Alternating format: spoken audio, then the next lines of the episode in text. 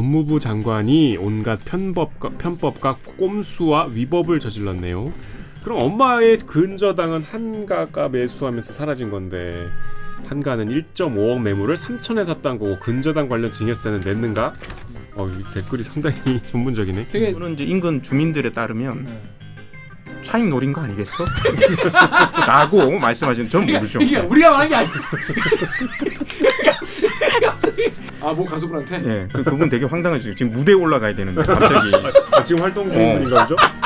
지금 지금 5분 뒤 무대에 올라가야 되는데 근데 갑자기 부동산 얘기하니까 딱 좋은 어, 얘기하니까 댓글 읽어주는 기레기 아니 아, 네.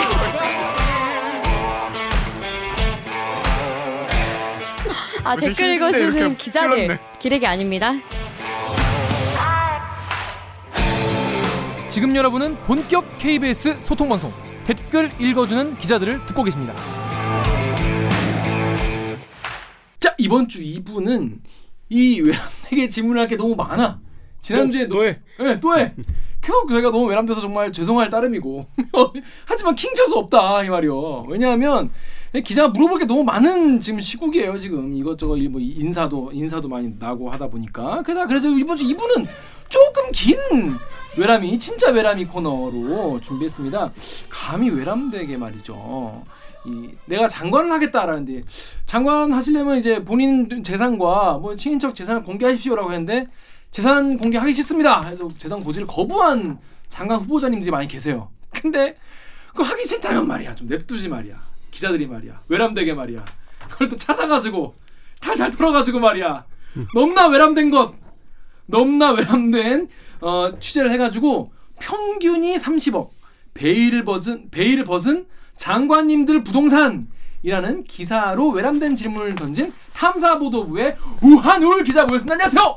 안녕하세요 반갑습니다. 오랜만에 자기 소개해 주세요. 반갑습니다. 저는 저 탐사보도부에 있는 예, 올해 20년 차 기자 우한울입니다. 아 짬바가 느껴집니다. 자 오랜만 여러분 기억하시는 분도 계실 거예요. 우한울 기자 지금 한 세 번째 정도 나오신 것 같은데 자, 요즘에 그러면 지금 탐사보도부에서 뭐를 탐사를 많이 하셨나요 그동안? 지금 제가 탐사보도부 온 지는 한 2, 3, 어, 3주? 3주밖에 안 됐어요. 3주 됐는데 오자마자 이제 이 그 장관 청문회가 시작되고 이제 윤석열 정부 일기 내가 네. 예, 이제 인사 검증 취재를 했습니다. 음. 예, 그러니까 한 명이 낙마를 해서 저희가 이제 18명 대상이었는데 지금 17명에 대한 부동산 어, 소유 현황을 음. 분석했습니다. 그렇습니다. 근데 제가 이 장관 후보자들 또 어떤 분은 장관이 되신 분도 있어요 벌써. 근데 그분들 부동산 관련 기사의 댓글을 보면은 이런 반응이 많았어요. 이 좌익 빨갱이들아 부러우면 그냥 부럽다고 해라 어? 왜 이거 어? 가지고 왜, 왜 어? 난리를 치냐 이런 댓글도 많이 있었고 또 네이버의 BC 땡땡님은 아니 부모 재산까지 굳이 조사해서 밝힐 필요가 있냐 불법이 있으면 비판받아 받아야 되고 반성시켜야겠지만 재산이 많은 게 죄냐 어? 이런 기사를 쓰는 기사들의 의도가 의심스럽다 이 말이요 또 KBS 뉴스 사이트의 아우토픽스님은 오토픽스 자동으로 고쳐지나 봐요 재산 많은 게 왜 문제냐? 이, 어? 정당한 대가로 노력해서 얻은 걸, 결과물인데, 야 부자고 재산 많으면 공직자 되면 안 된다는 그런 거지 같은 발상 이제 제발 그만 좀 해라. 이런 댓글이 많이 들었어요. 자, 일단 이런 부동산 관련 취재를 하게 된 어떤 계기나 왜 이런 거에 대한 검증이 필요한지부터 설명을 좀 부탁드릴게요. 음, 그 부동산 검증을 뭐 언론 KBS 저희만 하는 건 아니고 네, 어, 이것은 이제 법에 따라 돼 있죠. 그러니까 장관 후보자들은 자신들이 이제 공직 자신들이 이제 축적했던 부동산이나 재산 전체를 공개하게 돼 있잖아요. 음. 그 어떻게 보면 국민들의 평가를 받는 겁니다. 아, 내가 현재 재산은 이제 부동산 이 정도 가지고 있는데 그걸 형성하는 그 과정들이 어떻게 됐다라는 것을 보여주고 그 과정이 공정했다. 아, 그리고 이제 고위공직자로서의 어떤 도덕성에 적합한지 음. 그 부분을 이제 검증받는 것이죠. 음. 예. 그런데 이제 어 지금 현재 그 재산 공개 내역을 보면 상당히 좀 이런 것들을 다 검증할 수가 기가 쉽지가 않아요. 음. 예, 일단은 어, 재산 고지 거부라는 게 있습니다. 이제 가족 직계 가족 중에서 내가 이 후보자와 이제 후보자의 지원을 받지 않고 별도로 소득이 있다. 그러니까 도시 근로자 같은 경우는 이제 월 116만 원 네. 이상 소득을 증빙만 하면 이제 공개를 안 해도 됩니다. 음. 예. 그리고 그래서 지금 이번에도 11명인가요? 네. 어, 이제 11명의 이제 직계 가족 같은 경우는 이제 고지를 안 했거든요. 음. 어, 그리고 과거 재산은 또 알기 어려워요. 예를 들어 재산. 어, 어. 예를 들어서 후보자 이제 지명받기 전에 전날에 음. 재산을 팔았어. 처분했다. 어. 어, 팔았다. 어. 그건 이제 알 수가 없죠. 어. 어, 그런 경우. 근데 그러면 이제 처분하면은 뭐 토- 은, 은행에 통장 잔고가 있을 거 아니에요.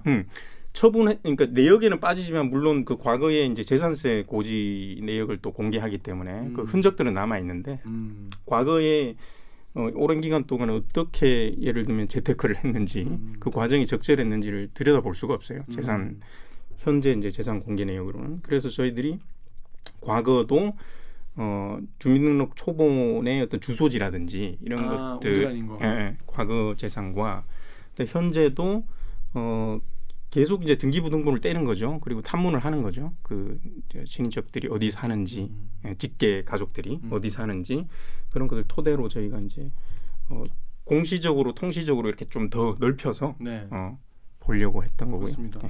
저 이게 근데 이게 개인 정보랑은 문제가 없는 건가요? 이런 걸 게. 어, 항상 그게 있죠. 네. 그래서 법에도 이제 고지 거부를 어, 규정을 해놓은 것 이유도 네. 어, 공직자에 대한 재산 검증이라는 어떤 명분도 있지만 그들 가족들이 예를 들어 아버지가 나는 원하지 않아요. 이제 음. 공직자 되는 거를. 어, 음. 근데 아버지가 공직자 됐다는 이유만으로 나의 어떤 재산이 공개되는 거는 이제 그렇죠. 예, 재산 그 개인 정보 부분에 이제 문제점이나 이슈가 분명히 있는데 음. 어, 그렇다 하더라도 우리 이제 작년 우리 지금 국민들이 경험했던 뭐 LH 사태라든가 네, 네. 어, 기득권층들이 이제 불로소득을 거두는 방식과 이런 것들이 이제 편법 음. 어떤 공정하지 않다 음, 음, 어, 그런 것들 지난 정부 특히 이제 어, 내로남불 이슈가 있었잖아요. 네, 네, 네. 이제 김현미 아, 지금 김희겸 당시 이제 청와대 대변인 음. 네. 같은 경우는 뭐 흑석동 상가 건물을 갖다가 이제 26억 원에 네. 에, 매입을 하고 본인은 이제 관사에 살면서 이제 10, 어, 10억 원 넘게 돈을 빌려서 이제 연끌 투자했다라든지 음. 어, 그다음 김현미 전 국토부 장관 음. 단독주택을 이제 가족한테 일시적으로 팔고 음. 명의 신탁을 했다는 그런 부분이 문제가 됐고 그렇기 때문에 좀더 어, 엄밀한 검증의 음. 잣대를 좀 들이대야 음. 되지 않나 그렇게 그렇습니다. 생각을 판단을 한 거죠 저희가. 특히 공정을 최고의 중요한 이 가치로 생각한다는 음. 지금 정부의 어, 그 가치에 맞는 분들이 장관 하시면 좋겠다 어, 그런 취지에서 꼼꼼하게 KBS 기자들이 따져 따져 본 겁니다. 자 그래서 한분 한 분 어, 말씀을 드릴 텐데 일단 제일 먼저 가장 규모가 크고 가장 수법이 좀 재밌는 분부터 따져볼게요. 먼저 건물 보유액이 제일 많은 사람, 가장 재산이 큰 분 누굽니까? 네, 그 한동훈 후보자인데요. 후보자 아닙니다. 아 한동훈 장관. 오늘 장관이 됐어요. 됐어요. 어, 축하드립니다. 한동훈 장관이죠. 네. 그래서 저희가 이제 보니까 이제 배우자 본인과 배우자 소유 건물이 이제 56억 8천만 원. 56억. 네. 그리고 가장 이제 그 장관 당신주 후보자들 중에 가장 많았고요. 다 합치면 얼마입니까? 다 합치면은 아까 말씀드린 저희가 이제 고지 거부자까지 같이 봤잖아요. 네. 여기서는 이제 모친 모친이 36억 1천만 원. 음. 음, 그러니까 합쳐서 92억 9천만 원으로 사실은 좀 어, 독보적이었어요. 어. 예. 구, 그러니까 93억 원 정도의 음, 자산 93억 가졌다는 거. 정도였고 2위가 이제 정호영 정호영 후보자인데 47억 47억. 네네 음. 절반 정도였고요. 이렇게 그러니까 지금 사실 전국 음, 부동산 평균이 전국 가구 평균이 이제 실거래가 기준으로 3억 6천만 원 정도거든요. 어, 그러니까 전국에 음. 있는 사람들의 부동산 가격을 다 인구 나누면 그렇죠. 네. 어, 보다 한 25배 많은 음, 것으로 이제 집계가 됐고요. 그렇습니다. 그리고 아파트가 어, 내, 갖고 있는 내역을 보면 그 서초구의 아파트 한 채, 그다음에 어, 오피스텔 한 채, 네. 그다음에 경기도 이제 부천시의 상가 하나, 음. 예. 그렇게 해서 총 어, 56억 8천만 원. 네. 음. 56억 8천만 원이 아파트 하나, 상가 하나, 오피스텔 하나 그렇죠. 이렇게 세 개 해서 56억 8천이고 못 친 건 어떻게 됩니까? 네. 어, 상가 네 채, 아파트 두 채 음. 해서 어, 모두 서초동에 있고요. 어. 예. 어, 전체 가액은 36억이었습니다. 그럼 이런 거를 표현할 때니까 그 정확히 말하려면 한동훈 일가라고 해야 되겠네요. 93억이라고 말하려면 그렇죠. 이제 직계가족. 직계 예, 거주니까. 그러니까 고지 재산 고지 거부를 포함한 직계가족에 저희가 이제 어, 실거래가 기준. 음. 이게 보통 재산 고지를 또 어, 실거래가로 하지 않고 이제 공시지가로 하는데 그러면- 아, 저희는 이제 피부에 와닿는 네, 그러면 안 되죠. 아, 실거래가 시장 가격에 이제. 준해서 받습니다. 자 그런데 우리가 부자라고 미워서 음. 질투 나서 어? 어? 부러워서 어? 막 비판하고 막 그러는 게 아니라 이렇게 그냥 이게 정상적인 그냥 뭐 거래나 내가 돈을 열심히 일을 열심히 해가지고 번 거라면 누가 뭐라 하겠습니까? 근데 이게 관련해서 보도를 한 것 중에서 요게 덕후 댓글 정력 기자 좀 읽어주십시오. 덕후의 익명으로 KBS 웬일로 한동원 단독이네 아파트 딱지거래 여기 댓글에 딱지거래는 또 뭐래? 자 딱지거래라는 말 사실 저 되게 옛날에 들어봤어요. 되게 옛- 되게 저 중딩 막 그때 고딩 때 그때 막 딱지거래 막 이런 기사도 보고 그랬었는데 요즘에는 그런 말이 많이 없어졌었어요. 그래서 일단 이게 석연치 않은 구석이 있다. 이게 이이큰 재산을 어- 얻게 된 경위가 자 관련해서 한동훈 후보자의 부동산 취득 어떤 면이 약간 좀 우리가 좀 의심된다 의혹 제기할 수 있을까요? 먼저 딱지거래 좀 설명드리면요. 네. 이게 이제 법적으로 보면은 이제 지역 주택 조합이다 이렇게 주택 조합 예, 예, 주택 조합 아파트. 그러니까 이제 무주택자들이 어, 조합을 만들고 무주택자들이 조합을 만들어서 예, 조합을 만들어 가지고 이제 서로 이제 분담금을 내고 음, 돈을 내고 어, 돈을 내고 모아서 돈을 모아서. 응, 그렇죠. 은행이나 이런 데서 이제 펀딩을 받은 다음에 음, 돈을 빌려서 빌려서 특정 지역을 개발하는 거죠. 그러면 사고 땅 사고 또 건설사도 이제 섭외를 해서 그렇죠. 그렇죠. 그러니까 이제 주거 환경도 개선되고 음. 무주택자들이 주택을 또 갖게 되니까 네. 정부에서는 이거를 도와주는 거죠. 쉽게 어, 얘기하면. 예. 그래 좋다 음, 많이 특혜가 해라. 아니라 네. 그렇죠. 이제 주거 환경도 어 기존 노후주택 지역이 이제 아파트로 개발되면은 주거 환경이 개선되는 거잖아요. 그렇죠. 그리고 거기 들어가서 무주택자들이 살게 되면은 어 이제 여튼 어, 주거 안정에 도움이 되기 때문에 이게 사실 이게 왜 생겼냐면은 음. 사람들이 내가 아파트를 지금 무주택자인데 기존에 있는 아파트에 들어가기보다는 내가 조합을 만들어 가지고 분담금을 내거나 거기서 이제 곧 지금 싼 싼 상황에서 곧 땅에 들어가는 게 더 이익이니까 조합을 어, 어, 어디 어디 구역을 딱 정해 가지고 여기 모이 뭐, 아니 조합 같이 하실 분 모아 가지고 옛날에 많이 했었죠. 개발을 그렇게. 음. 예. 그러니까 우리가 알고 있는 분양 아파트하고는 달라요. 그쵸. 그러니까 분양이 없어요. 음. 이건 조합원 그러니까 조합원 지위라고 하는데 그러니까 입주권이 있는 거죠. 입주권. 예. 내가 거기 한 한 동에 한 층 한 호에 들어갈 수 있는 조합원이어야지 들어갈 수 있는. 입주권. 음. 그 입주권을 입주권을 이건 거래를 하면 안 돼요. 음. 왜냐하면 이 법의 취지가 퇴색하겠죠. 그렇죠. 거래를 할 수 있게 하면 당연히 자본가들이나 돈 있는 사람들은 웃돈을 주고 막 살려고 할 거고 이게 막 거래가 되면은 사실 그 입주권이 어떤 투기의 어떤 수단이 되고 그죠? 그 우리 음. 얼마 전에 본 난소공에 나온 딱 그게 이거잖아요. 맞아요. 음 그- 그럴 거예요. 입주권을 어디서 대량으로 건설사 음. 같은 데서 사가지고. 헐값에 음. 사니까 빈민들은 당장 돈이 필요하니까 그것도 헐값에 팔아 넘기고 음. 그러니까 그렇죠. 내, 내가 그 지, 지역 주택 조합에서 그 그 그 그 지역에 들어갈 수 있는 권리를 내가 몇 호에 들어갈 수 있는 권리를 분담금을 내고 들어갈 권리를 해도 100만 원이면 들어간다는 거를 이거를 어, 150만 원 줄 테니까 나한테 팔아라. 라고 이 사람이 그 권리를 사가는 음. 그 권리를 딱지라고 그렇죠. 부르는 거죠. 이게 딱지가 허용되거나 이제 무분별하게 될 경우에 그 본래의 목적이 완전 퇴색해 버리거든요. 특정 지역을 개발해서 아까 얘기했지만 주거 환경 개선 무주택자들이 어, 또 집을 사고 아주 좋은 곳에 알, 서울 알짜 땅에 이제 또 유, 무주택자들이 서민들이 내 집 마련을 할 수 있는 음. 이거를 무너뜨리는 거예요. 음. 딱지 거래라는 음, 것이. 그렇죠. 그러니까 아까 얘기했듯이 그 이게 막 거래가 되면 건설사나 자본가들이 이걸 매입하게 되고 그러면 이게 거래가 되는 순간 이 유혹을 받기 마련이거든요. 음. 갖고 입주권을 갖고 있던 무주택자도 음. 결국에는 그 어, 웃돈이라는 그 유혹을 못 이겨서 그렇죠. 팔게 되고 그러면 그 돈을 받고 또 외곽으로 나가게 되는 거죠. 그러니까 무주택자가 당연히 돈이 많지 않겠죠. 자산가가 아니겠죠. 그러니까 여유가 더 없겠죠. 그러니까 순간에 그런 유혹을 참을 수가 없는 거죠. 왜냐하면 음. 내가 지금 당장 나한테 내- 내가 왜냐면 이걸 내가 주- 준공하는 데까지 시간이 몇 년이 걸리니까 그동안 내가 버티기도 힘들고 그런 상황이 다 있는 거니까. 그렇죠. 그래서 이제 이게 불법인 겁니다. 네. 거래가 되면 안 되고 그래서 조합원 그 조합 아파트의 사업 계획이 시작되는 시점부터 입주가 가능한 날 이후 60일 좀 어려운데 여튼 음, 음, 그 입주 직후 60일 정도로 쉽게 얘기하면 여튼 이 기간 동안에는 아파트가 중간에 건설되고 그죠 하겠죠. 입주가. 되더라도 한 60일 정도는 여기서 거래가 안 된다. 음. 아, 그러니까 쉽게 말해서 다 입주한 다음에 니네가 뭐 팔던지 그렇죠. 어. 그리고 입주하고 다음 날도 안 되고 한 60일 정도는 유예를 두고 음. 그 다음에는 그 아파트를 파는 거죠. 그러니까 그 다음부터 그- 그다음부터 이제 거- 왜냐면 아파트니까. 거래를 원천적으로 막을 수는 없잖아요. 그렇죠. 아무리 투기를 막는다고 해도 우리가 이제 어, 공산국가도 아니고 음. 어, 자기 시장- 재산이니까. 음, 그 처분할 수 있도록 길을 열어두는 거죠. 다만, 음, 다만 그 기간 동안만큼은 음. 어, 거래하지 말자라는 이제 법의 취지이죠. 그게 전매 금지 뭐 이런 건가요? 그렇죠. 전매 예, 금지죠. 예. 음, 음. 어. 그러니까 이 분양권도 전매 금지 기간이 있고 한데 네. 이거는 이제 이른바 부, 그 조합의 지위 음. 어, 입주권이라고 이른바 음, 불리는 음. 그것이 이제 거래되면 안 되는 음, 음. 기간이 있고 예, 기간이 있는데 그 기간 안에 거래했다는 얘기, 얘기예요. 얘기하면.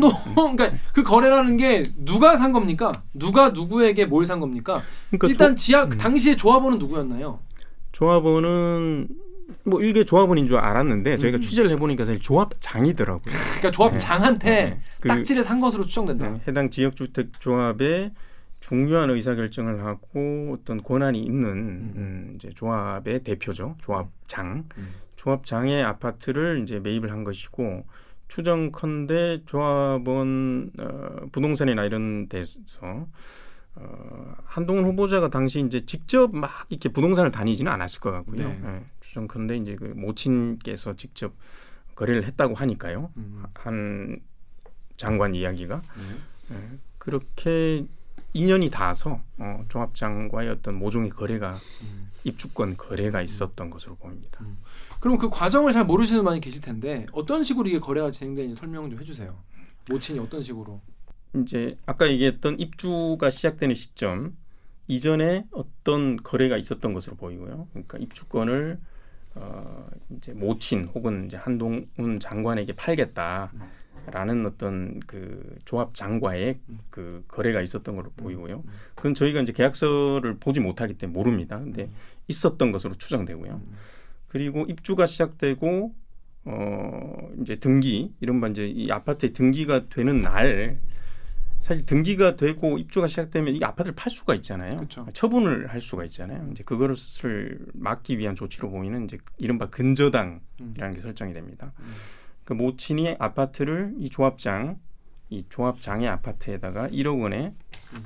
에, 1억 2, 2천만 원 어, 최고 채권액으로 이제 근저당을 설정을 하고 그건 그 달리 음. 말하면 그 조합장한테 1억 2천을 빌려준 걸로 설정한다는 거죠. 1억 원을 빌려준 1억 원을 거죠. 빌려준 걸로 네, 네. 설정을 해서 그러니까 쉽게 말해서 이게 이게 지금 근저당이 걸려 있는 아파트니까 매매가 안 되게 되는 거죠. 그렇죠. 네. 그렇게 만드는 거죠. 그렇게 묶어놓고, 묶어놓고. 어, 어, 팔지 못 음. 처분하지 못하게 음. 묶어놓고 나중에 이제 그 모친 혹은 아, 모친이 지정한 음. 아마 이제 한동훈 장관과 음. 거래가 되게끔 음. 음. 음, 그렇게 일정 시점 지난 뒤, 그러니까 전매 거래 아까 얘기했던 60일 그 경과가 지나자마자 음. 63일째. 지나자마자 예, 이제 한동훈 장관에게 이제 이 넘어간 거죠 소유권이. 자 이게 음. 이게 그러니까 왜 어, 어느 포인트가 문제가 문제냐면 한동훈 못 치면 조, 조합원이 아니에요. 그죠? 그렇죠. 그러니까 조합원이 아닌 사람이 조합 아파트를 산 거예요. 근저당 근저당을 설정한 거죠. 그러니까 사기로 거래한 것으로 보이고 거기에 근데 한 게 아니면 거기에 근저당 어떻게 걸겠어요. 음. 그러니까 그런 거래 없다면. 그러니까 근데 원래 조합장이 말, 말씀을 조합장이라고 하니까 조합장 근데 입주권을 자기 것만 갖고 있는 게 아니라 좀 몇 개 더 갖고 있지 않나요 보통? 그러니까 자기 본인 몇개더 거는 있지 이제 않나요? 어, 이- 근데 조합장이? 저희가 이제 탐문을 해보니까 네. 당시에 거래를 잘하는 이제 부동산 관계자분들이 음. 그 조합장이 여러 건을 거래했다. 그러니까 어, 그렇다니까. 라고 이제 음. 얘기를 하긴 하죠. 음. 근데 여튼 한동훈 장관이 이제 매입을 한 아파트는 그 조합장이 갖고 있는 아파트. 음. 예, 그러니까 여러분 이게 그렇고. 설, 이게 좀 이렇게 쉽게 설명하자면은 조합장이 자기가 입주권을 갖고 있는 아파트가 몇 채가 있었을 거예요. 근데 그 중에서 자기가 몸이 하나니까 여기저기 다 들어갈 수 없잖아. 그래서 자기가 이걸 다 사기도 그러니까 이거를 딱지를 그러니까 입주권을 조합원이 아닌 사람들한테 판 거죠. 이걸 딱지 거래라고 하죠. 불법이죠. 그렇죠. 네, 이 불법인데 이거를 모친이 샀으니까 이, 이거 자체가 불법이고 모친은 여기다 근저당을 설정해가지고 묶어놓은 다음에 이거를 한동훈 후보자에게 팔게 만들었으니까 이것도 문제다라는 거 아니겠습니까? 그렇죠. 그 다음에 사실은 그 이제 한동훈 후보자가 어 그 아파트를 매입한 뒤에 그 아파트엔 어머니의 근저당이 설정이 돼 있잖아요. 그렇죠, 그렇죠. 사실은 결국에는 이 돈을 다 어머니한테 모친한테 갚아야 갚아야 되는. 갚아야 설명이 되는데 이 과정들이 어 그러니까 분양권을 매입 그러니까 입주권을 매입하는 과정 음, 음. 어떤 계약서를 썼는지 음, 음, 음, 돈이 얼마나 건네갔는지. 예. 조합장한테 예. 모친이.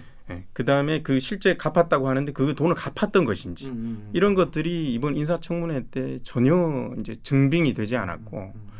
어, 말로는 갚았다고 하는데 어떻게 갚았는지 음. 입증을 하지 못했죠. 그 어, 우한울 기자의 이 딱지거래 리포트를 보고 많은 분들이 무슨 말인지 잘 모르겠다. 음, 좀 어렵죠. 음. 왜냐하면 내용 자체가 어려운 내용이에요. 근데 그 어머니가 근저당권을 어떻게 설정하죠? 음, 두 가지 정도로 예측을 하더라고요. 이게 추정을 하더라고요. 음. 어, 어떻게 보냐면 그 이명 계약의 당사자가 모친이었을 경우, 음. 어, 그럼 모친은 이렇게 얘기를 에, 그 계약서에 썼을 거라는 거예요. 내가 근저당하고 이렇게 할 테니까 이 아파트를 내가 지정한 아들한테 매도해라. 음. 그 조건으로 나는 에, 이걸 산다. 어. 라고 하거나 음. 아니면 하- 한동훈 후보자가 본인이 음. 직접 음. 그 이명 계약을 했을 음, 가능성. 음, 음, 음, 그러니까 두 가지 중에 우리가 어떤 건지 모르기 때문에 음. 우리는 본인이 이제, 해명을 하면 좋을 텐데. 그러니까 이제 잘 기억이 나지 않는다. 모친께서 모든 것을 처리했다. 음. 그리고 그, 그 시점이 이제 3월 27일 날 아파트가 거래가 됐는데 사실은 그때가 이제 훈련소 있었던 시기거든요. 어. 2월 그러니까 98년 2월 26일 날 입대를 했어요. 음. 이 사법연수원에서 수료를 하는 게 이제 2월 26일이었고 음. 그때 수료하자마자 이제 군법무관 음. 그 장교로 가기 전에 이제 임관하기 전에 훈련을 하잖아요. 음.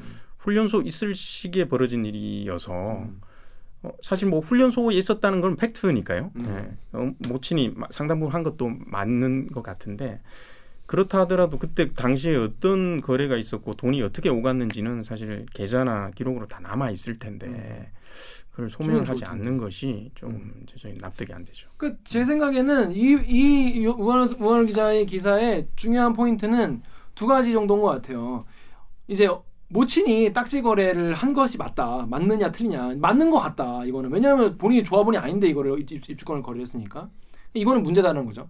두 번째, 이거를 63일 후에, 그러니까 전매가 가능한 시점에 갑자기 한동훈 후보자 지금 장관, 한동훈 장관 이거 샀어요. 근데 이게 샀는데 어, 엄마가 여기 근저당권 1억이 들어있잖아. 그 엄마한테 1억 갚아야 할 거야. 본인이 돈을 벌어가지고. 근데 본인이 사법연수원 뭐, 뭐 훈련소에서 1억을 모을 수가 없단 말이에요. 1억, 1억 원이 어디서 났냐, 그럼 그거를.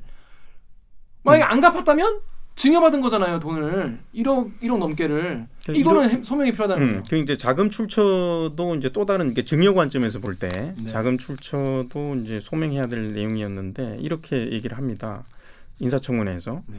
핵심은 뭐냐면 어, 부친이 적법하게 조금 조금씩 증여를 해가지고 아, 그렇게 할 수 있죠. 예. 네. 적법하게 증여를 한 어, 금원으로 이제 매입을 했다. 음. 그게 1억 원 상당이었고 음, 음. 그리고 이제 근데 이제 아파트 가격이 얼마인지 정확하게 밝히질 않고 있어요. 음. 음, 그것도 의문이에요. 1억 3천 아니에요? 1억 1억 초반대라고 얘기를 하고요. 네. 1억 3천인가 뭐 얼- 얼마인가 이렇게 기억에 의존해서 얘기를 하는데 네. 어, 사실은 그때 이제 분양 그러니까 이른바 입그 저기 조합원이 부담한 분양 가격이 음. 1억 3천에서 1억 5천이었거든요. 이미 아, 이미 1억 3천 넘는. 예.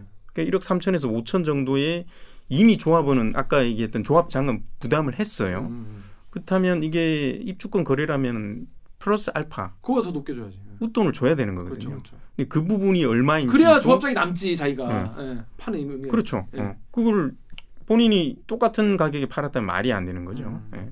근데 1억 초반대 가격이다라고만 얘기를 하고 그 아파트 가격조차 얘기를 하지 않는 거는 음. 저희는 취재 과정에서 좀 가장 납득 안 되는 부분 중 하나였죠. 예. 그러니까 예를 들어서 이거 이런 얘기할 수 있어요. 예를 들어서 뭐 아시겠지만 증여세 이제 안 내도 되는 구간이 10년마다 5천이잖아요. 이제 자, 자녀한테. 그러니까 10살 때 5천 주고 승마할 때 5천 줘가지고 1억 해가지고 갚았다. 뭐 그렇게 설, 해명하면 되는 거 아니겠어요? 예를 들어 그렇다면 그 그렇게 했다면 근데 왜 그걸 해명을 안 하는지 잘 모르겠네요. 음. 예를 들어 거기다가 내가 뭐 한 3천 모아가지고 갚았다. 뭐 이렇게 얘기할 수 있잖아요. 그리고 증여세를 냈을 수도 있어요. 그렇죠. 예, 증여세를 냈을 수도 있는데 그럼 증여세 낸 그 자료를 증빙하라고 국회에서 그랬는데 어, 어젠가요? 뭐 답변이 왔다고 해요. 어. 국세청에서 97년 이전 자료는 어, 남아 있지 않다. 그다음에 어. 아까 얘기했던 그러면 이제 그 1억 어머니한테 갚았던 1억 원, 음, 이제 아버지한테 받았던 1억 원 말고 음. 근저당 때문에 어머니한테 갚아, 다시 갚았던 1억 원, 그걸 안 갚았으면 또 1억 증여받은 게 되니, 그렇죠, 되니까요. 어, 그 부분은 이제 소명을 안 하고 있어요. 그 음. 인사청문회 때 그 저축은행인가 뭔가를 통해서 본인이 이제 돈을 갚았다라고 얘기를 기억에 의존해서 얘기를 했는데 근데 여튼 지금까지 공개하지 않고 있죠. 어, 당시에 저축은행에서 1억 원을 빌려서 갚을 정도면 기억이 안 남을 수가 없어요. 얼마나 한 달에 아니, 몇 그러니까 저축은행을. 통해 빌렸다라는 게 아니라 그 계좌를 아 계좌. 어, 계좌를 이용했다. 그러니까 게- 음. 1억 원을 우리가 아무리 어, 어머니지만은 우리가 1억 원을 가방에 이렇게 들고 와가지고 잘 썼습니다 이렇게 주지는 않잖아요. 예. 그렇죠. 예. 그리고 그 부분이 이제 좀 한, 납득이 안 된다. 그 해명을 왜 이렇게 하는지. 음. 그러니까 이거에 네. 대해서 청문회에서 이제 지적을 하니까 이거에 대해서 뭐뭐 모르겠다 뭐 이럴 줄 알았는데 본인이 어느 정도는 인정을 했다고. 네, 그러니까 아마 우리 방송을 보, 봤나 봐요 장관이. 그래서, KBS 방송을. 예. 예, 그래서 그 조합 관련 그 방송 보도된 내용을 보니까 아 본인이 보니까 아무래도 모친이 분양권을 매입한 것 같다. 내가 KBS 보도를 보니까 우리 엄마가 집을 이렇게 샀구나 싶더라는 거예요. 그 그러니까 그러니까 그, 이해가 안 돼. 그 모친한테 물어봐서 좀 물어- 소상히 얘기를 해주기를 바랬는데. 그 취재원이 네. 바로 가족인데 그분한테 직접 물어보면 되는데 우한울 기자의 보도를 보고 이렇게 이해를 하시면 곤란한 것 같은데 본인 왜냐하면 그게 본인 집이 실제로 거주했던 집인 거잖아요. 그러니까 그게 좀 아직까지 좀 납득이 안, 안 됩니다. 음, 예. 음. 그 전까지 저 이제 해명을 안 하고 있었고요. 그러니까 모친이 한 일이기 때문에 잘 모른다. 예. 사실 당시에는 몰랐을 수 있어요. 음. 훈련소에 있었기 때문에. 음.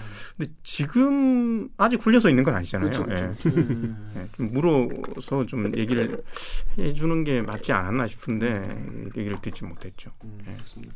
여기 클리앙이랑 네이버 댓글. 클리앙의 마시멜로우님이 법무부 장관이 온갖 편법과, 편법과 꼼수와 위법을 저질렀네요. 어, 네이버의 리얼 땡땡땡님이 딱지거래 정말 심한 듯 1990년대 후반에 딱지거래 할 정도면 부동산 업자나 굉장히 빠삭한 정보를 갖고 있는 사람 아니면 안 하는 건데 거기에 아들이 사법연수원 가 있는데 부모가 딱지거래라 거기에 20 중반의 성인이 부모로부터 증여를 피해 매매로 받은 것이라 그럼 엄마의 근저당은 한가가 매수하면서 사라진 건데 한가는 1.5억 매물을 3천에 샀다는 거고 근저당 관련 증여세는 냈는가? 어, 이 댓글이 상당히 전문적이네. 되게 정리를 한 잘 하신 어, 댓글. 수준 높네요. 그래서 이거에 대해서는 그래서 어떻게 좀 추가적으로 좀 이렇게 물어보거나 이렇게 파볼 부분이 있나요? 이거는? 아니 이게 이제 어 당연히 뭐 우리가 지금 현재 뭐 처벌할 수도 없고 워낙 오래됐기 때문에 음. 가벌성도 없고 해서 이제 그냥 이제 어떤 도덕적 부분이죠. 그러니까 이게 저희가 왜 여기에 주목했냐면은 이제 앞서 말씀드렸던 현재 갖고 있는 이제 자산에 사실 미천이 됐거든요. 이 아파트가. 예, 그러니까 시드가 됐다. 예. 그러니까 이제 그 부분에 있어 재산 아까 초, 서두에 말씀드렸던 재산 형성 과정, 부동산 형성 과정, 음, 첫 형성 과정. 예, 첫 형성 과정에 대해서 당연히 이제 검증 대상이라고 저희는 판단했고 음. 어, 그 부분에 결함이 있었기 때문에 어, 어떤 어, 사과나 유감 표명이 있어야 되는 거 아니냐 음. 예, 그런 취지에서 이제 취재를 계속했고요. 지금 뭐 어- 어쨌든 뭐 일정 부분 이제 가능성은 이제 얘기를 했기 때문에 저희가 이걸 뭐더 어, 보도하고 그럴 건 없는데 여튼 저희가 어, 취재 과정에서 만났던 여러 가지 정황들이 아 결국에 좀 진실에 부합하구나라고 음. 이제 음. 판단할 수 있게 됐죠. 음. 그러니까 그 진실은 뭐냐? 진실에 부합한다고 생각되는 부분은 뭐냐면 모친이 딱지거래를 해서 어, 편법적인 수- 음, 방법으로 아들에게 한동훈 어, 장관에게 증, 증여한 셈이 됐고 본인도 당연히 그 과정에서 아무것도 아- 안 하고서 하진 않았겠 않지 않겠습니까? 도장이라도 하나 찍었을 거 아니야 그래서 인감 도장이라도 찍지 않았겠습니까? 관여를 했을 것이고 예, 근데 그거에 대해서 뭔가 사과나 유감 표명이나 아니면 자료 제출을 해가지고 소명하거나 이런 게 지금 전혀 안 돼 있는 상황인데 그냥 장관이 덜컥 돼버렸다 이 말이요. 그죠? 네, 여러분 무슨 말인지 이해하시겠죠? 근데 이게 이제 지금까지 뭐 우리가 다 들었지만 굉장히 법적으로 문제가 있고 또 도덕적으로도 좀 경박한 짓이긴 한데 보도 이후에 이제 여론을 보면 막 공분을 사진 않은 것 같아 크게. 그러니까 제 주변에서도 아니, 당연히 이제 문제인데 뭐 그렇게들 많이 하니까 이런 정도로 좀 이해하는 분이 많더라고요. 그래서 좀 당황스러웠어. 음. 만약에 이게 딱지 거래가 아니라 진짜 시- 진실된 근저당 거래였으면 어, 그냥 종합장하고의 개인적인 금전 거래가 있었고 진실된 근저당. 어, 그러니까 우연히 그냥 그 아들이 그걸 아파트를 매입하게 됐다. 우연히. 어, 우연히 내지는 이 근저당과 뭐 어떤 우리가 모르는 사연 때문에 음. 이 아파트를 떠안을 수밖에 없었다. 어. 어, 싫었지만 사연. 어, 그런 사연이 있었 수도 있기 때문에 저희가 계속 취재를 했죠. 네. 어, 그리고 근저당 방식과 유사하게 거래된 내역들을 이제 다 뽑아봤거든요. 음. 그러니까 총 11건이 나왔고 그러니까 이런 식으로 조합장이나 조합원이 근저당 설정을 받아가지고 음, 요거 자기가 이걸 가지고 있다가 바로 전매 부- 제, 제한이 풀린 시점에 누군가에게 넘기는 이런 식의 거래. 그렇죠. 어, 그게 이제 11건이 11건. 나왔고 어, 그러니까 지금 방금 이제 정, 정현욱 기자가 얘기한 대로 당시에는 이른바 있는 음. 사람들, 기득권층들은 어느 정도 하는 거래였다. 어, 라는 거죠. 어. 음. 그런데 그러면 이제 그걸로 모든 게 이제 합리화 되겠느냐. 음. 지금은 어, 시대가 많이 바뀌었고 음. 어, 지금 청년들이 이제 내 집 마련도 안 돼가지고 지금 그러고 있는 어떻게 보면 이번 대선이 부동산 대선이라 불리고 어? 음, 그렇죠. 이번 지금 현 정부가 어, 어떻게 보면 또 새로운 검증대에 오른 거거든요. 네. 이 부동산 문제를 풀 수 있느냐 음. 어? 그런 어, 어떤 막중한 책임을 가진 어, 정부의 어떤 어, 법무부 장관이면 이런 부분에 있어서는 또 다른 어, 누구나 다 하니까 그땐 다 어, 그땐 어. 그땐 다 그랬으니까 어. 우리도 할 수 있었어라는 거는 어, 그거와는 우리가 좀 다른 결에서 보는 게 맞지 않냐라고 음. 이제 저희들은 판단한 거죠. 한동훈 장관의 모친 같은 경우에는 이 원래 부동산 되게 잘 아시는 분이라고 해요. 근데 이분이 애초에 그러니까 모친의 재산 고, 고지를 거부하지 않았습니까?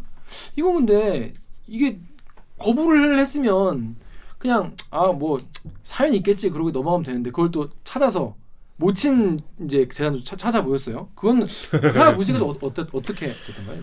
이게 이제 일단 공직자 이제 재산 공개에서 고지 거부를 했, 했고요 음, 음. 모친이. 근데 우리가 아까 얘기했지만 고지 거부를 할 때 요건이 있습니다. 아 이게 이제 독자적으로 이제 생계유지가 가능한지에 대한 증빙을 하는데 그 소득 증비를 이제 월세 120만 원짜리 어떤 계약서를 월세 계약서를 이제 제출을 했거든요. 그러니까 한간에는 사람들은 이렇게 생각하죠. 아, 저 정도 소득을 갖고 계시구나 모친이. 음, 월 120. 예. 그렇게 비춰지는데 사실은 여기서 좀 함정이 있더라고요. 저희도 이번에 알게 됐는데 그게 이제 최대 최소 그러니까 그 딱 아까 얘기했던 도시근로자 116만 원 이상만 증빙하면 음. 거부를 할 수 있는 거예요. 아, 그 이상은 증빙할 필요가 없어요.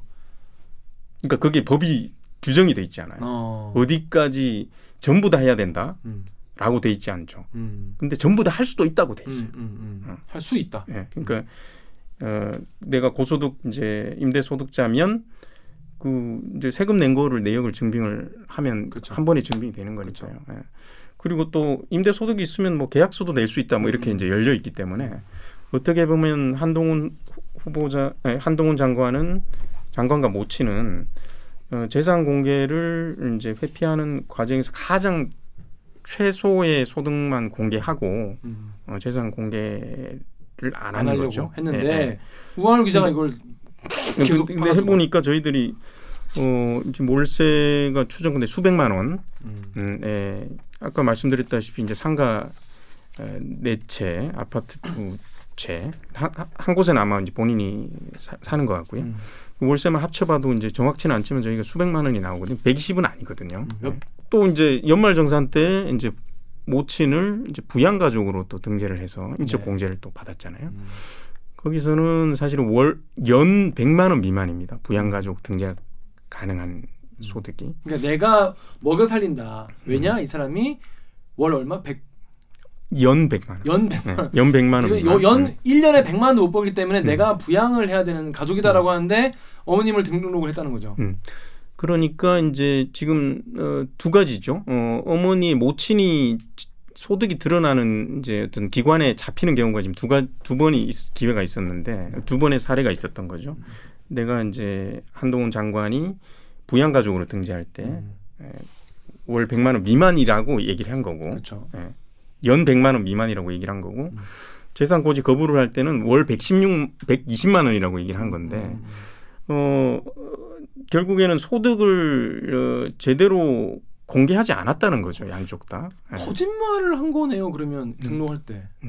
그래서 어떤 이거를 좀 감춰야 될 사정이 있었나라는 어. 것이 저희 취재 과정이 좀 의문이었고요. 그 저는 제 생각에는 근데 그렇게 하면 안 되는 거 아닌가요? 이거는 그러니까 이거는 속인 거잖아요. 월수 월- 월세가 들어오는 게 대충만 봐도 몇 백인데 그것도 연 몇 백이 아니라 월 몇 백인데 이거를 부양가족으로 등록했다는 것 자체가 그러니까 좀- 그건 분명히 문제였기 때문에 본인이 어떤 실수였다.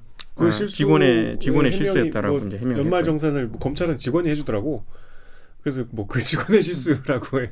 그러니까 뭐 그렇게 넘어갔죠 그냥. 음. 그 다음에 더 리더님이 상업연수원 직원이 감히 연수원장인 연수원장인 한동훈 어머니의 주민등록번호를 자신이 알아내서 연, 연말정산 신고서 입력을 하나요?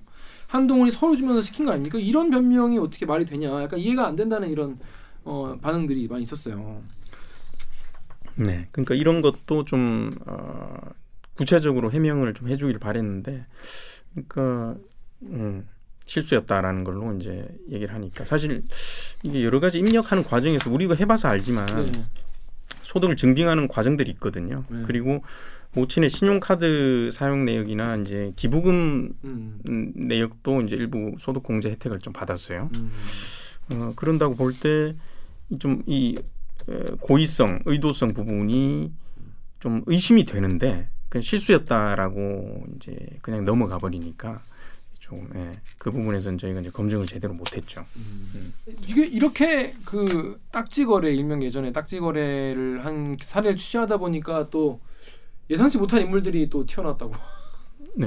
저희가 만약에 이게 이제 가벌 이제 법적 처벌이 가능한 부분이었으면 더 이제 취재를 했을 거예요. 음. 그리고 더 취재를 할 수 있었어요. 여러 가지 실마리들이 나왔고. 어. 그 아까 11명이 저희가 한 명 한 명 누군지 봤더니 사실 당대 좀 유명했던 연예인들. 그 조합장이 판그 그러니까 여론 그러니까 같은 시기에 음. 똑같은 패턴으로 음. 어, 근저당 잡고 아까 얘기했던 바로 매도하고 음. 어, 가족 간에 또 거래도 하고 음. 똑같은 비슷한 유사 패턴이 이제 11건을 저희가 찾아냈거든요. 음. 340가구가 중에 11가구가 그렇게 된 거죠. 음.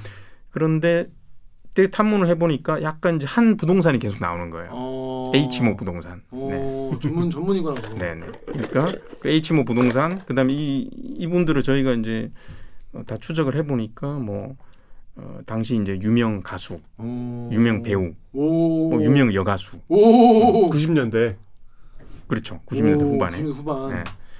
그리고 뭐 교수님. 와. 이, 지금- 이, 교수는 유명하지 않잖아요. 아니 근데 이제 우리 막 이른바 이제. 기득 기득권이라고 하는 오. 어, 사실 뭐 저기 강남에 우리 다 연예인 분들이 다 이제 빌딩 갖고 그렇죠, 있고 그렇죠. 예, 예. 그러니까 연예인 재테크 부동산을 컨설팅 해주는 업체들도 또 별도로 있거든요. 요즘도. 예, 예, 어. 예, 예, 예. 이, 여튼 어, 일반 서민들 그러니까 여, 연예인들은 뭐 그들이 뭐, 뭐 투기꾼이라서가 아니라 이제 목돈을 음, 음. 이제 뭐 관리를 해야 되니까. 네, 네. 예. 여튼 그런 컨설턴트도 다 이제 어떤 일반인이 좀 범접하기 힘든 여러 가지 정보와 음. 어떤 테크닉, 그 음. 절세라든가 음. 어, 부동산 자산 운용에 대한 여러 가지 조력을 받잖아요. 음. 어 그런 비슷한 그러니까 그 11건의 거래를 한 사람들이 쉽게 얘기하면 편하게 해서 보통이 아니라는 거죠. 어. 어. 원래는 무주택자들이 이제 돈을 모아가지고 집을 좀 마련할 수 있게 음.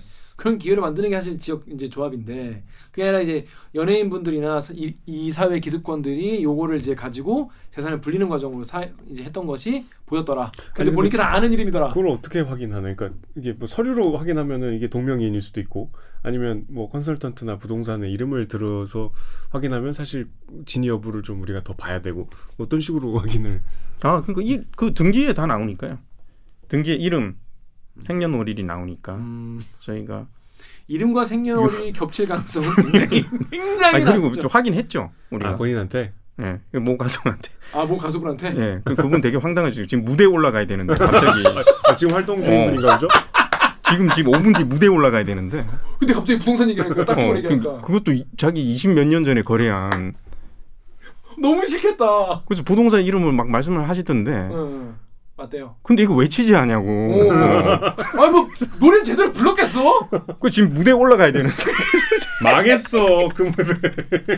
아니 계속 부동산 부동산. 아, 근데 노- 정말 근데 그분 좀, 좀 죄송하더라고요. 그 예, 지금 죄송하게 예, 님- 혹시 님 보신다면 뭐 예. 저희한테만 누군지 알려주시면 안 됩니까? 아, 아니, 근데 뭐 개인적인 부분이라 아, 그분 저 무슨 이런 이런 검증에 어, 어, 갑자기 껴가지고. 도마에 오르셔야 되는 분도 아니고. 어. 예, 예. 그렇죠. 근데 여튼 뭐 아 되게 당황하실 그런 것들을 저희가 이제 더 취재만 했다면 아 이게 더 좀 실체적으로 음, 그때 당시에 거래했던 이제 부동산까지도 추적 가능하겠다 싶었는데 이게 그 정도로 우리가 할 건 아니고 음. 여튼 등기 몇 통 떼셨습니까 이번에? 등기를 저희가 이제 지금 아직 계속 이제 한동훈 장관 얘기만 했는데 사실 저희가 이제 17명 그러니까. 그다음 그 가족들은 57명이더라고요. 음. 어. 57명의 57명이 보유한 510억 원의 부동산을 다. 떼보니까 3천 통. 여러분 기자 취재 똑바로 하려면 이제 이 이렇게 힘듭니다. 예전에는 다 동사무소 가서 이거 동전 놓고 근데 저만 한, 저 혼자 한 게 아니라 저희 이제 있는 어, 데이터 분석가들 와 네. 등기 3천 통을 떼가지고 여러분 이게 이 여러분의 많이 이렇게 네. 알차게 쓰고 네. 있습니다. 그러니까 이게 듣다 보면 지역 조합식으로 개발한 아파트가 강남에서는 적합치 않은 것 같아. 음. 이 강남 아파트는 무조건 올라가면 저기- 비싸지잖아. 음. 그럼 당연히 거래 대상이 어디든 뭐. 되지. 자 그렇습니다. 그래서 지금 그 사실니까 지금 기자가 할 수 있는 취재나 지적은 다 한 거예요. 그러니까 우리가 무슨 뭐 갑자기 계좌 추적을 하거나 뭐, 뭐 압수수색하거나 그럴 수가 없잖아요. 그러니까 이렇게까지 했으면은 답변이 똑바로 와야 되는데 지금 그 이게 좀 부족하게 청문회에서 그냥 어 제가 제가 좀 그렇네요. 뭐 이러고 넘어가 버려가지고 약간 허탈할 것 같아요. 지금 기본적으로. 음, 기록이 없으면 없다 어, 이렇게 얘기를 하면 되는데 그것도 아니고 어, 여튼 그냥 내질 않고 있으니까 예, 그 부분이 좀 그렇죠. 그냥 그냥 버티면 되겠지라고 생각하시는 것 같은데 알겠습니다. 자, 근데 그 다음에 또 이 건물과 이 아파트 가격 제일 많이 갖고 계시는 사람은 우리 한동훈 장관이었고요. 땅을 또 그렇게 많이 갖고 계신 분이 계셨다고. 이분은 또 우리 익숙하죠. 익숙하지 않았다가 요새 확 익숙해진 분이에요. 뉴스에 많이 나오셔가지고 우리 정호영 후보자 예, 아직 아직 이제 지금 시점에선 장관이 안 되셨는데 자 정호영 장관 후보자 같은 경우에는 그 전에도 뭐 이슈가 되게 많았잖아요. 뭐 따, 아, 아들 따님 아드님 따님 뭐 이- 입학 관련해서 많았는데 땅이 또 그렇게 많으셨다고. 자, 토지 보유액 7억 1천만 원으로 음. 어, 전체 장관과 후보자 토지 보유액의 한 43%를 음. 차지했죠. 토지가 7억이면 뭐 어느 정도인 건가요? 이게 저 토지는 잘 감이 없어가지고. 어, 이게 이제 사실 99%가 농지예요. 농지. 어, 네, 농지. 농지는 또 가격이 또 비싸지 않잖아요. 비싸지 않은데 이제 이 땅은 어, 특별히 이제 그 인근이 이제 산업단지로 개발되고 있는 땅이에요. 자 그렇습니다. 네. 그래서 우리가 농지를 많이 갖고 있다고 뭐라 하겠습니까? 본인이 가서 농사를 내가 농사를 지으려고 어, 내가 주말에도 한다, 내가 짬짬이 한다, 뭐라 합니까? 뭐라 안 해요. 그런데 이 뭔가 문제가 있, 있으니까 또 기사를 쓰는 거 아니겠어요? 자 이게 근처가 개발이 된다고요? 네. 그러니까 농지가 이렇게 있고 그러니까 예전에 이제 그 고향집인 거예요. 이제 정호영 이제 후보자의 후보자의 이제 부친이 어, 태어나고 자랐던 음, 그 고향 땅인데 거기 이제 마을 한 가운데 어, 좋은 농지가 이렇게 있는데 그걸 이제 보유하고 있죠. 5,250제곱미터. 음. 그런데 이제 이 땅에 이제 그 앞뒤로 산업단지가 들어서고 어. 그 산업단지가 들어서면 그 배후 단지로 또 이제 아파트가 음. 올라가고 있고 음. 이, 이쪽 이제 앞쪽은 아파트 이미 올라갔고 이제 뒤쪽에 또 개발이 되고 음. 이게 이제 지금 그 땅들이 괜찮더라고요. 음. 현장 가 보니까. 어, 예, 예. 가보시니까. 또. 예. 그래서 이제 근데 본인은 이제 문중 땅이어가지고 음. 어, 계속 보유하겠다. 음. 어, 그래서 어, 내 돈이 아니고 음. 내 땅이 아니다. 음. 문중 땅이다. 음. 이렇게 이제 얘기를 하고 있는 거죠. 그럼 문제 없는 거 아닙니까? 그렇죠. 근데 이제 여튼 명의는 법적인 명의는 본인 앞으로 돼 있으니까. 예. 저희는 그런 줄 알고 취재했죠. 음, 근데 음. 문중 땅이라고. 어. 아니 그런 줄 안 게 맞는 거죠. 그렇죠. 근데 이게 이제 96년 이 농지에서는 90 1996년이 되게 중요한 기점인데요. 어. 1999년도에 농지법이 생기고 그 이후에는 이른바 이제 내가 어, 농사를 지을 목적이 아니고서는 음. 농지를 그렇죠. 어, 소유할 수 없게 아, 되는데 그게 99년부터예요. 99년부터 아. 90 96년부터 6년부터. 예, 네. 예. 그러니까 사실 지금 현재 법적으로 96년에 농지법이 딱 명확한 그다음 엄격한 농지법이 생겼으니 음. 96년 이전에 취득하거나 뭐 매입하거나 했던 땅은 음. 소급 적용이 안 되거든요. 음, 그 문제 없는 거네요. 그러니까 안 지어도. 문중 땅이라고 계속 갖고 있어도 음. 문제가 안 되죠. 음. 근데 지금 일부 일부 농지는 이제 판다고 음, 그 96년 이후에 매입한 일부 농지가 또 아니, 있어요. 잠깐만. 음. 96년 이후에 매입을 한 거예요? 그러니까 그 땅을? 이후에 매입한 농지가 있고 있어요. 아. 이전에 매입한 농지가 있는데 문중 땅이라고 하는 거는 이제 그 이전에 음. 매입한 거여서 음. 지금 현재 법적으로 문제 안 되기 때문에 음, 음, 문중 땅인데다가 음, 음, 음. 법적으로 문제 안 되기 때문에 본인 이제 팔지 않겠다. 음, 음. 그런데. 그 이후에 산 땅들은 음. 어, 문제 소지가 있으니까 팔겠다. 왜 샀대요? 예? 왜 샀대요? 그거는 이제 인근 주민들에 따르면 네. 차익 노린 거 아니겠어? 라고 말씀하시는 전 모르죠. 이게 우리가 말한 게 아니야. 라고 라고 아니. 라고 아니, 제가 모르는 걸 물어보시니까 이제 그 말한 게 아니라 어, 제 얘기가 주민. 예. 인근 주민분들이 음. 이렇게 라고 차익 노린 거 아니겠어? 음. 라고 제가 물어봤죠. 똑같이 왜 그러니까, 샀을까요? 그랬을까요? 어. 차익 노린 거 아니겠어? 아 라고 말씀을 하셨다는 거예요. 어, 저희가 주장한 게 아닙니다. 여튼 뭐 파, 파신다니까요. 그 부분은 이제. 하신다고. 예, 예. 그러면 그 그, 땅그 땅은 문중 땅이 아니라 개인 땅인 거네요. 그 그렇죠. 이후에 예, 예. 산 땅은. 물론 여기서 또 모친이 나옵니다. 아 모친. 예. 예. 그게 이제 모친이 모친이. 이렇게 딱 이렇게 사, 사는 과정에서 본인 잘 알지 못했다. 아. 예, 여기서 사실 저희 재산에 이제 1위, 1위, 2위 분들이 다 이제 모친 아 두 분다 뭐, 엄마 찬스. 엄마 찬스라고 해야 되나요? 여튼 다 이제 혜안이 있으시더라고요. 모친의 혜안. 모친의 혜안을 또 얘기를 하면 지금 나이 죄송합니다. 근데 근데 96년 뭐 그때는 사실 본인들이 나- 나이가 있기 때문에 막 완전 애일 때도 아니에요. 이미 뭐 20대 뭐 후반 뭐 30대 초반 이럴, 이럴 텐데 정호영 부자 같은 경우에는 그렇죠. 30대 중반 정도 그러니까 거예요. 다 알, 알, 알 텐데 거- 거기서 엄마들이 조금 약하다. 그래서 여기 보배드림에 ASDKILJKL님이 그 뭔가 대자부 같다. 예전에 박근혜 때도 누가 농지 걸리니까 바로 팔겠다고 했는데 분명히 있었다. 그때 농, 누가 농지 산거 걸렸는데 팔겠다고 당당하게 나왔다. 팔면 되는 거 아니냐 이렇게 나왔다는데 뭐 이런 일이 자꾸 생긴다는 거예요. 자, 그래서 뭐 처분만 뭐 지금 한다고 하면은 뭐 별 문제 없는 건가요? 그렇죠. 뭐 현행법 예. 본인이- 농사를 지면 되죠, 가서. 음. 본인이 이제 뭐 장관 될지 몰랐으니까 아, 아직 안 되셨지만 뭐 후보가 될지 모르셨으니까 근데 뭐 차익을 얼마나 뭐 사실 개발이 더 되면 더 차익을 남길 수 있었는데 안타까우실 수도 있겠네요. 근데 아, 농지법은 이제 우리가 좀 식상해서 음. 막, 막 이렇게 넘어가게 돼. 하도 많으니까. 그런 측면도 있죠. 어, 부동산 검증 이제 인사 검증을 자체적으로 하잖아요. 그리고 네. 이제 후보자들을 또 저, 그러니까 어, 그 대통령실에서 예, 적합도를 또 이제 스스로 이제 평가하고 볼, 걸을 텐데 어 사실 어 정우영 후보자 사- 분들은 그 농지가 그렇게 많지는 않아요. 한동훈 후보자 농지 일부 있었지만 어, 한우 농지도 있어요. 네, 농지 이 처분을 했었죠. 과거 한때 보유했었고. 근데 지금 없으니까요. 음. 근데 유독 정호영 후보자만 농지가 마- 어. 많았어요. 자연을 사랑하는 분이라서. 국회에서도 농지 전수 조사를 했잖아요. 네. 그래서 저 윤희숙 저당 전 네, 의원 네. 같은 경우는 이제 부친이 음. 본인도 아니에요. 부친이 농지 투기를 했다는 의혹을 받고 이제 여튼 어, 의원직을 또 뽑, 저, 어, 금- 관두고 했는데 어, 유독 정호용 장관 후보자만 어, 나머지 사람들 한번 걸은 것 같아요. 저희가 느낌적으로. 음. 뭔가 그다 해명하기도 이제 사실 좀 본인도 좀 귀찮을 것 같아. 너무 많아가지고 힘들 것 같다. 자 그런데 우한우 기자가 이 지금 장관 후보자들 부동산을 싹 한 보니까 공통점이 두 개가 있더라. 자 첫째 부동산 보유액이 많을수록 직계 가족들의 재산을 공개 안 하는 경향이 있더라. 사실입니까? 부동산 저희가 이제 순위를 매겼잖아요. 어, 한동훈 예. 장관 1등. 1등, 네. 정호영 어, 장관 후보자 2등. 2등과 거의 두 배 넘는 차이로 1등.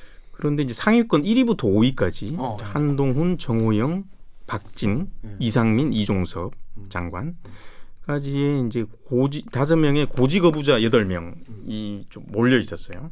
음, 고지 거부자. 거부자. 아, 어, 그러니까, 그러니까 가족 전체 재산을 고지 거부 이제 에, 그 재산을 공개하지 않겠다 한 음. 가족들이 17명이었는데 음, 그중 한 절반이 이제 1위부터 5위까지에 음, 음, 좀 몰려 있었다. 음. 그리고 대부분이 이제 한동훈 후보자는 모친이었고 정호영 후보자는 이제 에, 정호영 후보자 모친. 예, 모친이었고 모친. 그다음에 그 박진, 이상민, 이종섭 후보자는 이제 자녀. 음, 아니 그러니까 직계 어머니나 이제 자녀들을 음. 이제 고지 거부한 경우가 많았는데 특히 자, 자녀 같은 경우는 2, 30대에 아파트 한 채씩을 이렇게 음, 매입한 음, 음, 이른바 아빠 찬스가 상당히 의심되는 음. 사례들이었죠. 재산 고지를 거부하는 걸 보니까 생각이 나는 제가 예전에 가세연에 한번 제가 나온 적 있어요.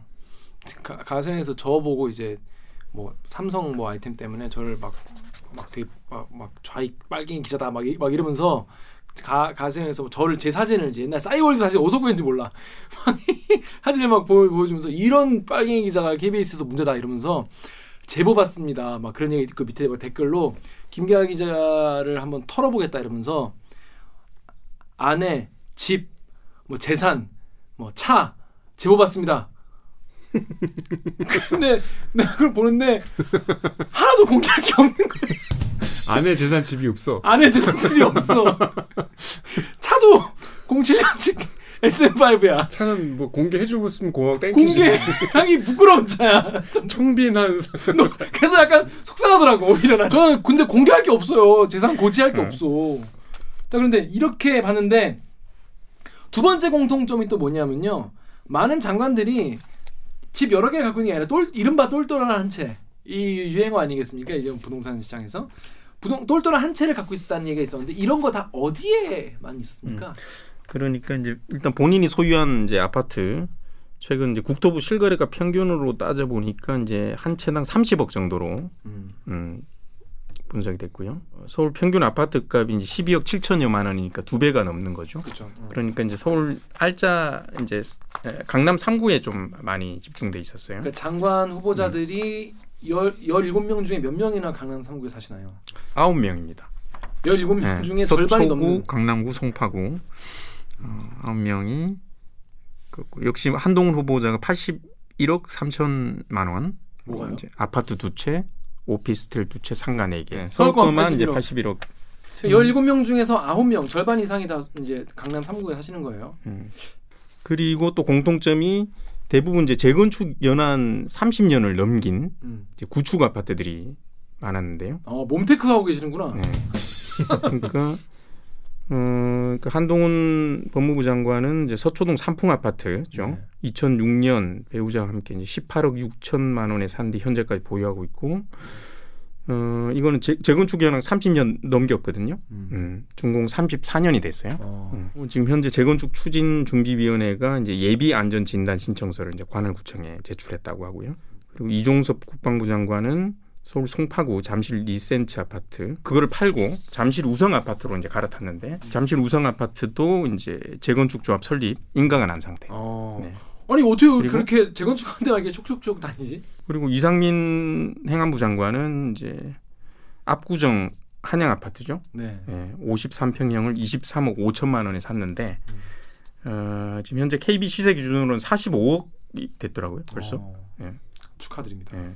그러니까 23억에 샀는데 45억이 음. 됐고 해당 아파트는 이제 압구정 4구역 이제 재건축 조합이 설립된 상태. 음. 어. 신기하네. 다 그렇게 재건축 할 대로만 이렇게 딱딱딱 가셨네요. 음, 부동산 도사시네. 그러니까 뭐 박보균 문체부 장관도 마찬가지네요. 예. 통합 재건축 추진 논의가 이제 진행 중인 곳에 아파트가 있고. 재건축 내각인데 음, 장관분들이 다 재건축 아파트에 살아. 그러니까 이제 일부는 이제 똘똘한 한 채를 넘어서서 이제 어떻게 보면 재건축 대상, 예. 그다음에 이제 통합 재개발이라든지 이제 어. 어, 재건축 논의가 되는 곳에 이제 아파트를 어, 잘 갖고 있다. 어. 예, 하는 것이 이제 저희들이 그렇습니다. 참 이거 취재를 하면서 그러니까 물론 우리가 돈이 많다고 해서 돈이 많은 사람이 나쁘다라고 하는 건 아니잖아요. 근데 그게 그게 아니라 뭔가 부동산 취득 과정 그러니까 지금 우리 뭐야 전 정부에서 그렇게 사람들이 이제 부동산 문제 가지고 많이 지적을 하고 그걸 그렇게 많이 비판하면서 탄생한 정부 지금 윤석열 정부가 그런 정부인데 지금 장관들 면면을 보니까 누구보다 이 부동산의 혜택을 많이 입었고 그리고 지금도 입고 있는 것으로 추정되는 그런 분들인 것이 약간 취재를 하면서도 약간 하기 전에 몰랐을 거 아니에요. 오히려 아까 뭐 짐작을 했을 수 있지만 취재하면서 약간 아, 이 정도 이 정도라고 싶었을 것 같아요. 음, 이제 그, 런 겁니다. 이제 아까도 말씀드렸지만 전 지난 정부의 실책이 이제 부동산 정책이었고 네. 그리고 다주택자들을 이제 어, 강도 높은 규제책으로 이제 때려 잡듯이 잡았잖아요. 음. 그것이 이제 시장의 역풍을 불러일으켰고 가격을 인상했고 이런 건데 그러면서도 좀 또 내로남불 모습을 보였던 것이 이제 음. 국민들의 신뢰를 또 네. 공분을 자아내게 했던 거잖아요. 근데 지금은 제가 이렇게 보니까 이게 좀 이 이해상충이 좀 오히려 우려된다. 어. 그러니까 아까 지금 방금 얘기했던 이제 재건축 아파트 승인 같은 거. 예, 이런 부분들이 어- 결국에는 내 그 주택 가격 안정의 가장 전제가 되는 건 뭐냐면 그 가격의 하향 안정이거든요. 하향 안정. 음. 그게 무슨 말입니까? 그러니까 너무 급락해도 안 되고 그렇죠. 너무 급등해도 안 되는 그렇죠. 거예요. 천천히. 그렇다고 해서 또 오르면 안 돼요. 이미 많이 올랐기 음. 때문에 그 정상 그 어느 정도 어, 안정. 네. 안정을 찾아가야 이제 서민 주거 안정이 되는 거죠. 그렇죠, 그렇죠. 예, 내 집 마련이 더 음. 어, 근로소득으로 내가 어느 정도 부담할 수 있는 수준까지는 좀 근접해야. 임, 임금 임금 상승이 더 더 이제 네. 지금은 좀 더 빨리 와야죠. 네네. 집값 상승. 임금 상승도 오고, 그러니까 그게 이제 우리가 이상적으로 지금 집값은 좀 떨어지고 우리가 네네. 또 소득은 늘고 음. 그게 아니겠습니까? 음. 그런데 이해상충, 그러니까 내가 펼치는 정책이 사실은 내 집 가격에 영향을 준다면 그렇죠. 어, 집값에 가장 민감하게 반응하는 곳이 그 동네 아니겠습니까? 하향 안정을 전제로 한 이런 주거 안정 정책을 적극적으로 펼 수 있겠느냐? 적극적으로 반대할 것 같은데. 그 부분에 그분도 대한 이럴 게 아니라 제 네. 생각이 저, 저라면 그럴 것 같다는 예, 얘기. 그러니까 신뢰 신뢰 부분이죠. 그러니까 뭐 네. 그 모든 공직자들이 다 이제 어, 내 집을 내집 어, 가치를 높이기 위해 정책 편다 그 얘기 그 얘기 아니고 최소한 어떤 신뢰 관점에서 볼 때는 조금 이 지금 현재 내각의 이제 들의 이제 집의 위치나 이런 것들을 볼 때 좀 우려스럽다. 음, 어. 우려 우- 예. 수 있다. 그리고 지금 다 말씀 못 드렸지만은 드러난 여러 이제 부모 찬스 부분, 그다음에 증여세 부분, 특히 이제 각종 이제 에, 자녀들한테 이제 증여세를 좀 늑장 납부하고 이런 모습들이 또 보였거든요. 네. 음, 그러니까 어, 불로소득과 그 그에 따른 어, 불로소득을 이제 대물림하는 그런 부분에 대해서 상당히 어, 어떤 기술적인 모습, 어떤 어, 고도의 우리 일반 서민들이 하긴 좀 어려운 부분들의 모습들을 많이 보였기 때문에 어, 서민 주거 안정을 위한 이제 하향 안정, 가격 하향 안정을 위한 이런 주거 안정책을 적극적으로 펼칠 수 있겠는가라는 부분에 대해서 이제 신뢰, 음, 예, 우려. 예, 우려 음. 어, 그런 것들이 좀 드는 것이죠. 그렇습니다. 이게 다 이제 윤석열 정부가 잘하기를 바래서 이 부동산 정책 잘해가지고 우리 국민들이 행복해지길 바라기 때문에 그런 마음으로 우려하고 뭔가 미리 좀이 말씀을 드려, 드리는 건데 하지만 뭐 이 한 분은 뭐 1등 하신 한동훈 어, 법무부 장관은 장관이 이미 됐고요. 어, 다른 분도 어떻게 될지 모르겠지만 그래서 같은 우한우 기자랑 같은 우려를 하는 거예요. 다음에 이분 인디언이신가 봐요. 주먹 쥐고 이- 일어서 님께서 과연 이런 자들이 부동산 문제 해결할 수 있을까라는 같은 어, 고민을 댓글로 남겨주셨습니다. 여러분은 어떻게 생각하십니까? 이분들이 어, 윤석열 정부 일기 내각, 그러니까 일- 일기 내각이라는 건 윤석열 대통령이 자기가 이제 추구하는 바를 가장 잘 구현해 줄 것으로 생각되는 사람들을 이제 모은 거 아니겠습니까? 근데 그런 분들이 다 17명 중에서 11명 9명이 이제 강남 3구에 사시는 분들인데 과연 부동산 문제 어, 적극적으로 해결할 수 있을지 앞으로 잘 해결하시도록 어, 기도를 하고 저희도 부- 지적할 부분 지적을 하고 또 우려되는 부분 우려를 표시하는 그런 언론이 있어야겠죠. 네, 정말 오랜만에 이렇게 촘촘한 팩트로 조지는 검증 보도가 되게 멋있네요. 하여튼 오늘 출연까지 하셔 자세히 설명을 해주셨는데 앞으로는 어떻게 좀 취재를 어떻게 어, 어떤 방향을 좀 하고 계신 게 있는지. 그러니까 일단 시민들이 좀 더 공직자 재산 관련돼서 정확한 정보들을 어, 이렇게 좀 뭉치고 넘어가지 못하게 애매한 부분은 그냥 넘어가지 못하도록 음, 저희들이 더 촘촘한 더 검증 음, 어, 제도가 허락하지 않는다면 저희들이 더 취재를 해서라도 음, 그렇게 자꾸 제공하고 어, 공직자들은 이렇게 재테크를 하고 있고 음, 이렇게 부동산을 축적하고 있다라는 음, 부분을 명확하게 좀 알려주는 음, 것들은 이제 이번 시작으로 저희들이 이제 이번에 좀 어- 어느 정도 좀 노하우가 쌓였거든요. 어, 그러면 다음 2기 내각, 네. 어, 3기 내각, 네, 다음 정부 어, 기대해. 저희가 어, 계속 이제 오, 쌓였거든요. 너, 너무 무섭다. 짜증나겠다. 어, 어, 여튼 이런 것들이 이제 감시인 것 같아요. 맞아요. 국민들이 또 저희 보도에 또 관심 가져주는 만큼 또 경각을 가질 거고요. 네. 예비 또 공직자들이 그렇죠. 좀 더 책임 있는 행정을 펼치는 토대가 되지 않을까 이런 의심 받으면은 자기가 뭘 하지도 못해요 사실은 음. 예, 깔끔하게 네. 어, 본인의 어떤 재산 부분에 대한 의구심이 있다면 해명하고 음. 그렇게 하고 정책을 펼치는 것이 음. 온당하지 않나 예. 이렇게 자기 재산 분리에 관심 많은 분은 그냥 돈 많이 버시면 될 것 같아요. 그걸 이제 내가 권력도 잡고 싶다. 너무 욕심이잖아. 너무 큰 욕심인 것 같아. 하나만 하세요. 하나만 하나만 하시고 내가 좀 아, 이거 아닌 것 같다 그러면 고사하시고 그렇게 해야 되지 않을까. 이제 우리나라 국민들이 눈높이가 너무 많이 올라와가지고 이제 예전에 그냥 관행이었다 이런 말을 안 먹히고 우한울 기자는 되게 그 중요한 팩트들을 막 어렵게 발굴해서 지금 여기서 말씀하시는데 감정의 동요는 별로 없네요. 감정이 동요 그러니까 막, 막 공분을 야야 이거 이거 한번 봐라 이거 이거 열받지 않냐? 엄청 드라이해. 어, 근데 근데 뭐 그러니까 공분이 이번 취재의 목적은 아니었으니까요. 음. 예. 만약에 진짜 공분되는 게 있었으면 저도 이렇게 어, 아 그게 또 않겠죠. 저는 오히려 아까 그, 그 가수님한테 되게 미안하다. 무대 어, 그분은 아직까지 모르게 왜이 기자가 자기 얼마나 불안하게 했었어요. 그것도 어. 전화 통화 한 통하고 이제 다시 다시 전화 안 했어요? 미안해가지고, 미안해가지고. 예, 일단 팩트는 확인해 주셨으니까 H 부동산. 네. 아 맞다 그 네, 부동산 네. 맞다. 하여튼 막 제가 그 저 우리 저 후배 김영은 기자가 통화했는데 음. 옆에서 같이 들었거든요. 아 너무 미안하더라고요. 아, 예, 죄송해요. 여튼 뭐 이번 이게 루틴하게 계속 이런 취재를 하면서 진짜 얘기했던 공분스러운 얘기가 있으면 저희가 그때 또 제가 좀 더 흥분해서 네, 다음에 전하겠습니다. 오늘 오랜만에 대리기 출연해 주셨는데 어우 시간이 벌써 1 시간 17 분이 지났어요. 아니, 흥분하지 않은 게 더 무서워요. 그러니까 네, 조곤조곤 어. 어떤 출연 소감 한 말씀만 부탁드릴게요. 네? 마- 출연 소감. 아, 이거, 아 내용이 너무 어렵고 해서 잘 전달이 됐나 모르겠네요. 스피디하게 편집해 주시겠죠. 아. 예, 잘 부탁드리고 여튼 자주 불러 주십시오. 아, 예, 저희가 또, 예, 또 좋은 재료로 또 찾아뵙겠습니다.